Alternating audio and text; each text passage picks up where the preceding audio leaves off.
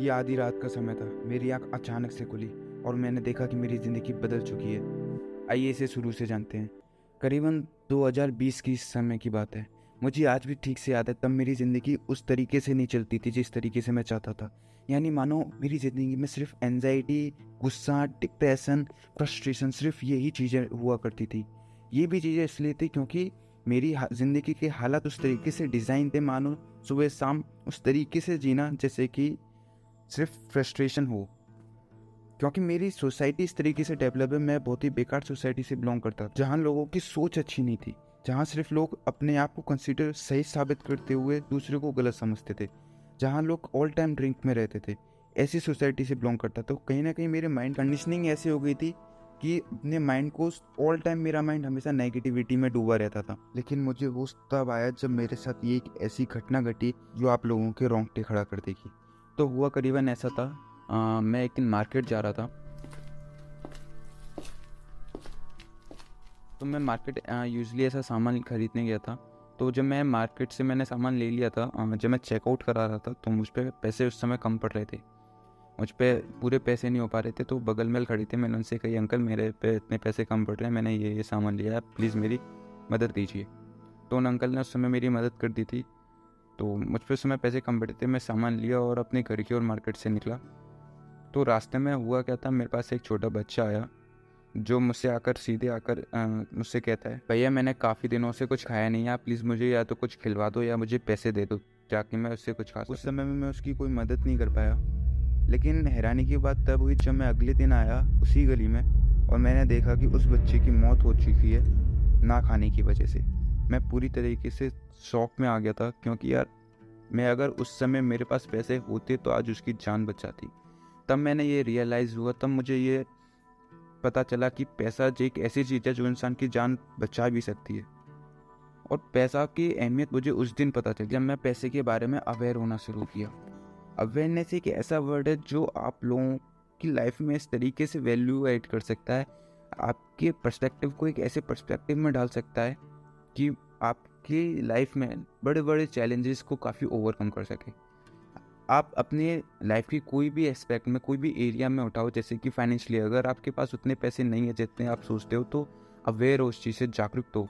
जागरूक in the sense कि aware से मेरा मतलब देखो अवेयर भी किस तरीके से होना मैं आपको एक तरीका बताता हूँ। जैसे कि अभी आप लोग मेरी आवाज़ को सुन रहे हो, अब आप क्या करो, अपनी सांस पे ध्यान लगाओ कि आपकी सांस कैसे अंदर बाहर जा रही है, अंदर बाहर जा रही है।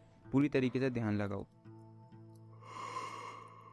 आप अपनी सांस को महसूस कर रहे होंगे, यही अवेयरनेस के साथ। अगर आप अपनी सांस पर ध्यान नहीं देते तो आप उसे महसूस भी नहीं कर पाते ना? ध्यान देना ही जागरूकता कहलाता है, यानी कि आपने उस पर ध्यान दिया तभी आपने उसे अटेंशन दी, तभी आप ये जान पाए कि वो चीज़ क्या है।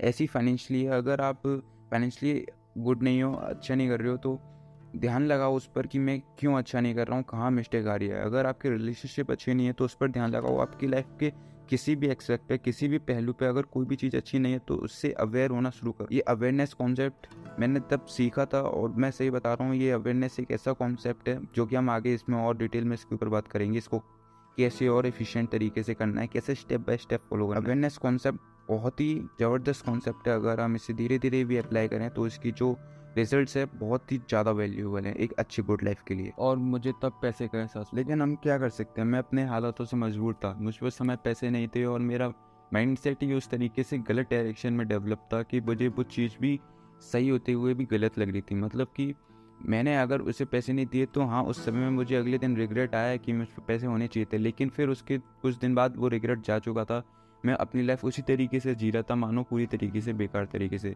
ऑल टाइम पार्टी वगैरह दोस्तों के साथ और बहुत ही बेकार तरीके से ऐसे लाइफ इंसान जीता है उस तरीके से मैं अपनी जी रहा था। लेकिन मेरी ज़िंदगी में बदलाव तब से शुरू हुआ जब मुझे रास्ते में थिंक एंड ग्रो रिच अचानक से किताब पढ़ी हुई मिली।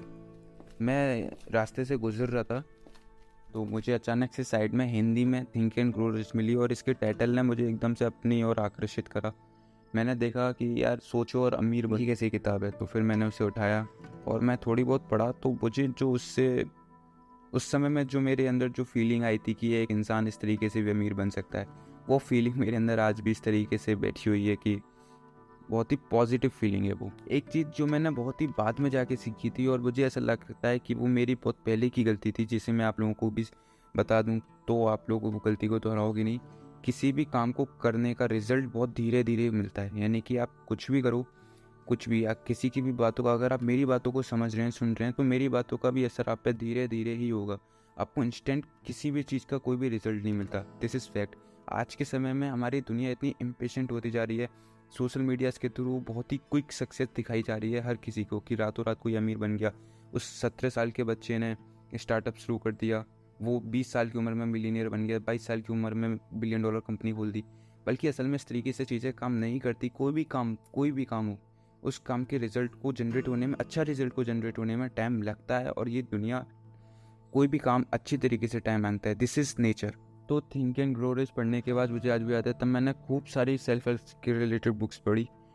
मैक्सिमम बुक्स पढ़ ली थी। रिच डैड पू डैड बहुत सारी किताब।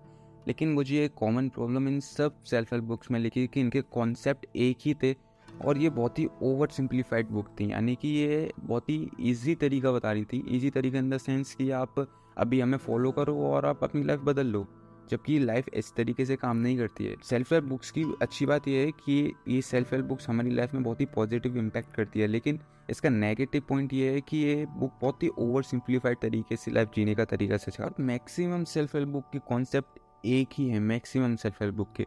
सब सेल्फ हेल्प बुक्स में यही लिखा है कि पॉजिटिव सोचो अब mind is like a garden उसको अच्छे बीजों से भरो, साफ़ बीजों से भरो। पर कोई भी बुक में इस, ये नहीं बताया गया कि वो जो माइंड के अंदर बीज बोना है, वो आखिर लाना कहाँ से है, कैसे बोना है और किस तरीके से बोना है, ये कोई नहीं सिखाता। हर कोई ऊपर ऊपर का ज्ञान दे रहा है, जो आप लोगों तक सही तरीके से नहीं पहुँच रहा है। तो सेंट्रल बुक की मिस्टेक मुझे यही लगी है। इसलिए जो मैंने अपनी लाइफ में बहुत ही पापड़ों के बाद सीखा है मतलब बहुत पापड़ बेले है, तब जाके सीखा है और बहुत ही डीपली तरीके से सीखा है कि एक अच्छी लाइफ को फॉर्म होने में क्या क्या इंग्रेडिएंट्स लगते हैं क्या क्या तरीके लगते हैं और आपका पर्सपेक्टिव एक कैसे पर्सपेक्टिव में होना चाहिए एक अच्छी लाइफ के लिए।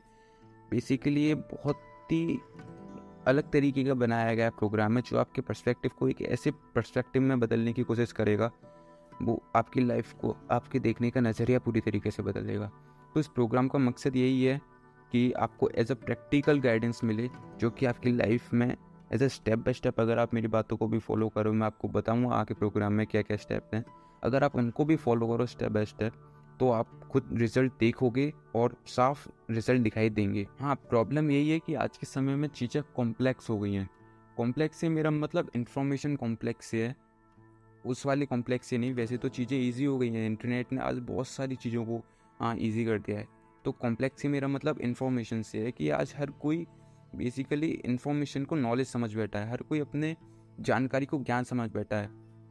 एक छोटे से बच्चे को भी पता है कि इस कोडिंग को क्या कहते हैं, यानी कि मेरे कहने का मतलब है लोग बेसिकली इन्फॉर्मेशन जो कि आपकी लाइफ में प्रैक्टिकल वैल्यू एड नहीं कर रही है, उसको लोग नॉलेज समझ रहे हैं और उसी पे अपना पूरा एनर्जी और टाइम वेस्ट कर रहे हैं। बल्कि अगर आप अपनी माइंड में सिर्फ़ नॉलेज भरें, सिर्फ़ नॉलेज जो कि नॉलेज उसे कहते हैं, जो कि प्रैक्टिकल रूप पर आधारित हो जिससे अभी के अभी लागू किया जा सके और रिज़ल्ट तुरंत देखा जा सके, इसको कहते हैं प्रैक्टिकल नॉलेज तो वो क्या रहा है कि सोशल मीडियाज़ के थ्रू आज हर कोई आपको इन्फॉर्मेशन से डुबाना चाह रहा है? सोशल मीडियाज़ के थ्रू किया। मीडियाज़ एक ऐसा कॉन्सेप्ट है जो कि हम आगे चल के बात करेंगे, बहुत ही डीप में रूटेड है और बहुत ही गलत तरीके से आप लोगों के माइंड को फॉर्म कर रहा है।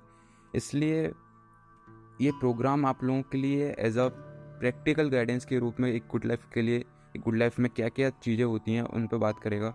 और मैं आपको एज अ टीचर के तौर पर एज अ लीडर के तौर पर आप लोगों को एक एज अ पर्सपेक्टिव दूँगा, जो कि आपकी लाइफ को, आपकी खुद के नज़रिए को, अपनी लाइफ को कैसे देखना है, इस चीज़ पे बहुत ही बेहतर तरीके से काम करेगा। तो इस प्रोग्राम में आपको पर्सनल ऑडियो प्रोग्राम मिलेगा स्पेशलाइज्ड ई बुक मिलेगी और एज अ प्रैक्टिकल फ्रेमवर्क मिलेगा। इन सब की वैल्यू काफ़ी ज़्यादा है।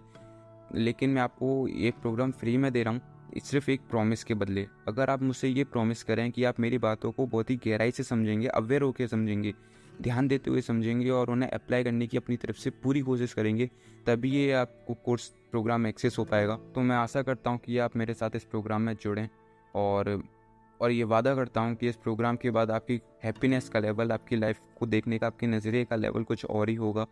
और ये लाइफ हम सबों की लाइफ खुशियों से बढ़ जाए। Thank you so much